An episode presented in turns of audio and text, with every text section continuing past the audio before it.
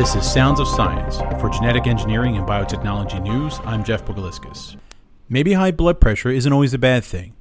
At least that's what scientists at the University of California, Irvine think when it comes to protecting the elderly from dementia. Our research is actually part of uh, the 90 plus study, which is a study of aging and dementia in people 90 and older. And as part of that study, what we did was we actually looked at the people that made it into their 90s without dementia. Dr. Maria Corrada, lead investigator on the current study that was just published in Alzheimer's and Dementia, and professor of neurology and epidemiology at UC Irvine. We started with people that did not have dementia.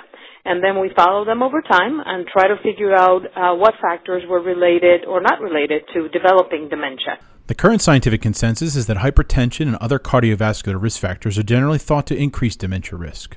Here in particular, we were interested in hypertension. Hypertension is something that a lot of people have been looking into in relation, in relation to dementia. There's a lot of literature already out there that relate um, midlife hypertension to a higher risk of dementia.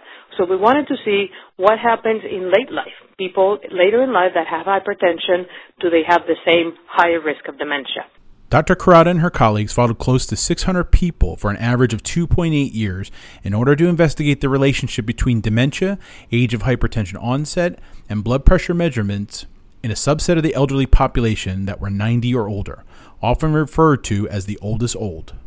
What we found was that people who developed hypertension, who were first diagnosed with hypertension in their 80s or 90s, actually had a lower risk of dementia compared with people that never developed hypertension. So that was something that was um, a little surprising to us, that it was actually related to a lower risk of dementia rather than a higher risk of dementia. Specifically, the researchers discovered that participants who reported hypertension onset between ages to 89 were 42% less likely to develop dementia after the age of 90. Even more surprisingly, participants whose hypertension began at age 90 or older were found to be at an even lower risk at 63%. While the investigators don't yet have a specific mechanism to fully explain their findings, there are no shortage of potential hypotheses that Dr. Corrada and her colleagues are looking forward to explore in the near future. One of the hypotheses that we have is basically that with age, the blood vessels uh, of people get stiffer and then maybe a higher blood pressure may be necessary to pump enough blood to the brain so they can receive enough oxygen. So that's one of the mechanisms that we're hypothesizing.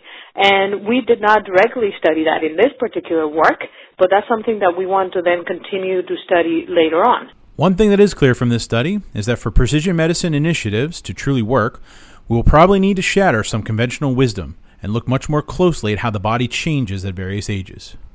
Thanks for tuning in. For Genetic Engineering and Biotechnology News' Sound of Science, I'm Jeff Buguliskis.